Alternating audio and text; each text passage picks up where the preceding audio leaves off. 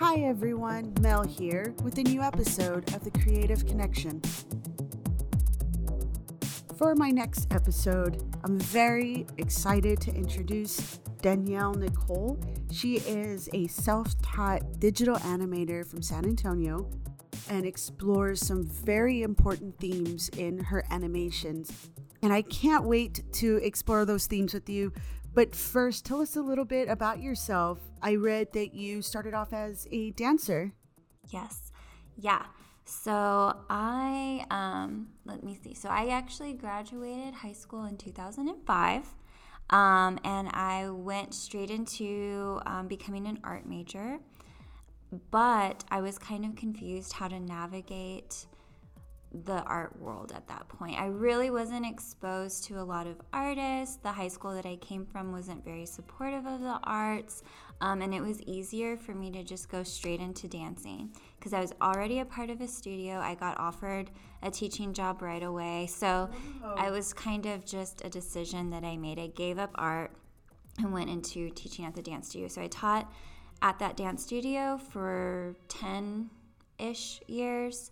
Um, and then it, it became clear that it was time for me to leave that place. And the only other thing that I knew I could do was make art. And so I decided to enroll in classes at a community college. I thought I was going to be a kindergarten art teacher. This was my the only vision I had for myself. And um, and then I just dove in, and then I graduated with a bachelor's of fine arts, concentrating in drawing in May of 2021. So, how do you go from dancing to drawing? Was there a specific moment or experience that guided you into this totally separate realm of art? It was interesting because when I graduated high school, I wanted to be an animator. But again, because where I was, um, I never had an animation class. I had no idea how animation even worked. Um, I was obsessed with. Um, there's like a Pink Floyd DVD that's fully animated called The Wall. But that um, DVD, when I was like 16 or 17, I watched it and it made me want to be an animator. I was like, ah, that's what I want to do. I want to make these long animations to beautiful music, and I want them to be kind of surrealist and weird and trippy. But again, I didn't know how to do that, right? And so I, I just let it go. When I was about to graduate, like the semester before my last semester, I had to take a class called New Media. And new media is everything from video, film, uh, sound experiments, um, projecting um, onto stages and playing with lighting and stuff like that. And it just so happened that in the particular class that I signed up for, we would have an animation project. So I made an animation, um, and my teacher was like, Wow, you're really good at drawing. Have you ever thought about animating? And it was kind of like this serendipitous kind of moment. I've seen your videos on Instagram, and uh, these videos have different mediums like ink or Sharpie and acrylic. What is the process of creating these animation skits? Yeah, so I kind of feel like my process is relies heavily on improvisation. Um, so I do not typically storyboard. So when you hear a lot of animators talk, um, it's a very um, controlled, planned out um, idea that they're trying to execute. I do not typically do that. I kind of pull something from my sketchbook, or I have some sort of concept that I'm working with, and maybe I'll make um, multiple sketches around that concept. I'll start animating one. I won't know if that's the beginning, the middle, or the end. I just fully animate it and I kind of uh, improv with kind of these free associations or what is the drawing doing. And I start just kind of throwing stuff in there and just seeing what happens. So it's kind of weird. It's very messy, it's very like in the gray.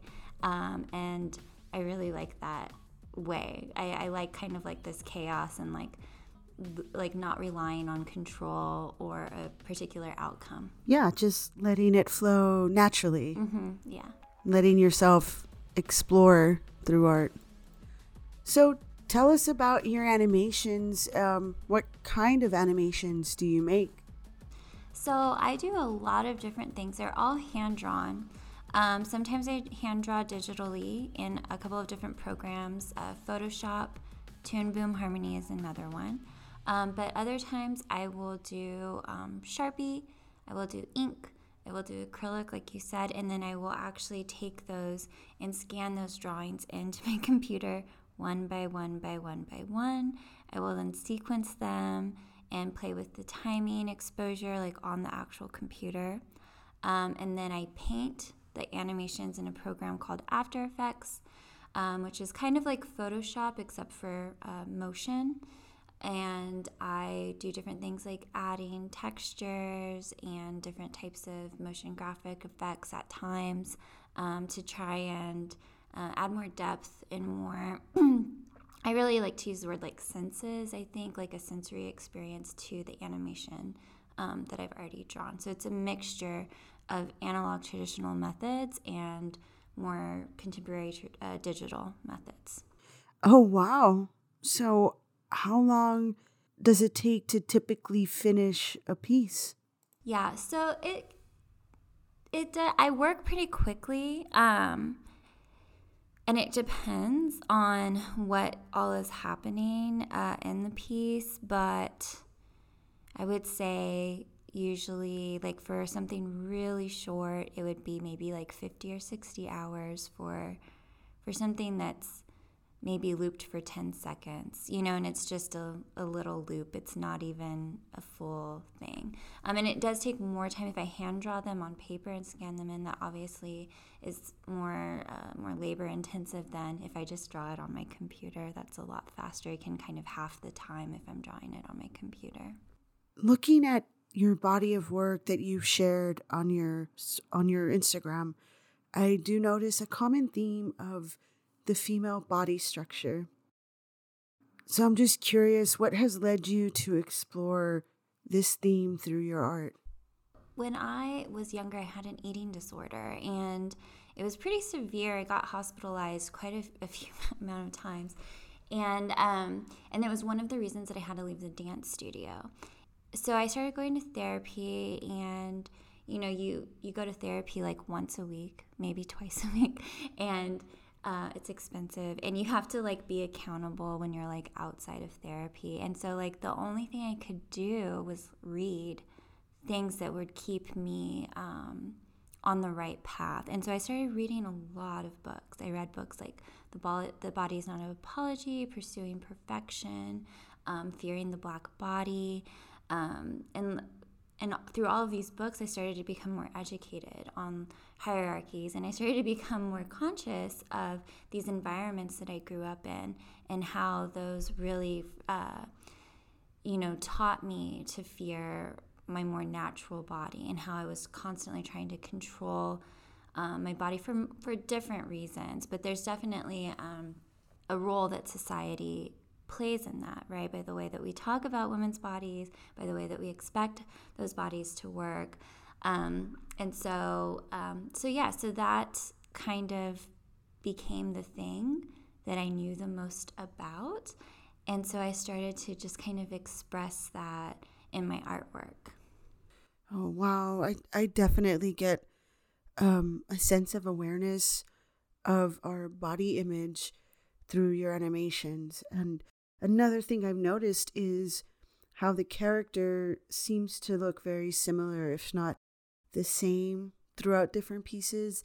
Is that intentional? Is it is it supposed to be the same character?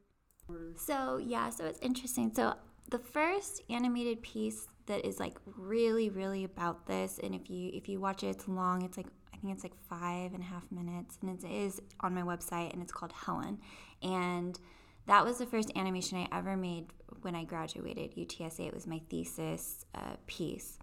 And in that piece, Helen represents uh, a real woman that worked. She was uh, I think she was like chief and editor of Cosmopolitan, and she had a, a severe eating disorder. Helen Gurley Brown was the editor in chief for Cosmopolitan magazine from 1965 all the way through 1996. When she first took on the role for the magazine, she had no idea that this would turn into a platform that played an important role in helping young women redefine their roles in society. And so that piece is really about Helen, like very concretely and sort of like these things that she goes through. And then from beyond that, I started to realize, oh, you know, like there's a little bit of Helen in like most women that I know. And so kind of like Helen became like this verb, kind of like how we say, like, oh, that's a Karen, right? Helen became like this verb to me that I started like imposing on these different characters that existed. Maybe some were without Helen, maybe some were with Helen.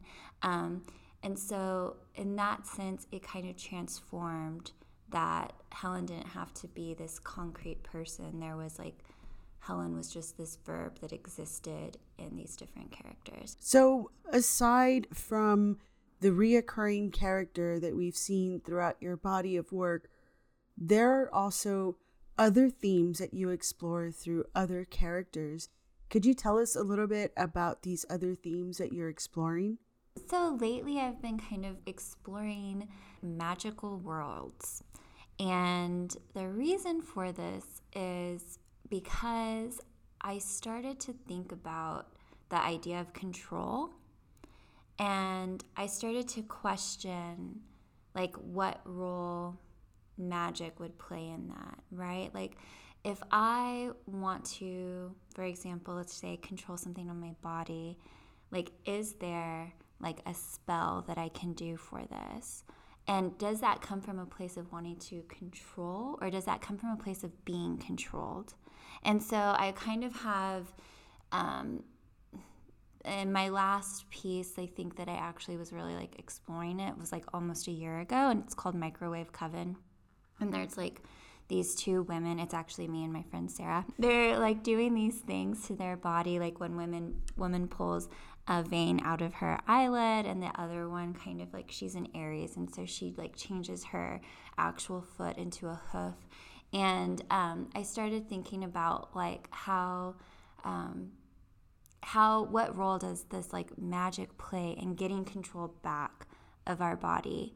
Um, there was an episode on this tv show that's really popular and i think it's called like salem um, was a TV show, and it's it's been a while, so I might get this kind of wrong. So help me out if you know what I'm talking about. But there was a there was a, an, a, part where I think she had to get an abortion, or she wanted an abortion, or something. She had to use magic, and that kind of like sparked this um, idea in my head, where I was thinking like people imposing these ideas on us and us wanting to reclaim control of those bodies of our bodies and how how do we do that? Um, and then i also kind of started to explore some ideas around like escapism and like wanting to escape maybe your natural body too would be another way that you could look at that. Like if my friend is trying to change her foot into a hoof it's like why is she doing that does she find it more powerful to exist in this other type of body, right? And so those are kind of these ideas, and they don't always have answers. They're just like these questions that I play around with and make these animations about. You know, and, and as we're talking, I'm just fully realizing that all of your animations have female characters and there, there, there's no dialogue and what what I'm thinking of is that there's something about language that is incredibly masculine. And I sometimes feel that only in this other realm can women truly speak to each other and genuinely understand each other. And your animations, like, they don't have that dialogue. It's pure sounds and music and, and visuals. And it falls in line with this realm of where you know it's it, it we can come together and explore and then reclaim all these aspects of what it is to be female. And that just makes it all the more insightful and all the more intriguing to watch.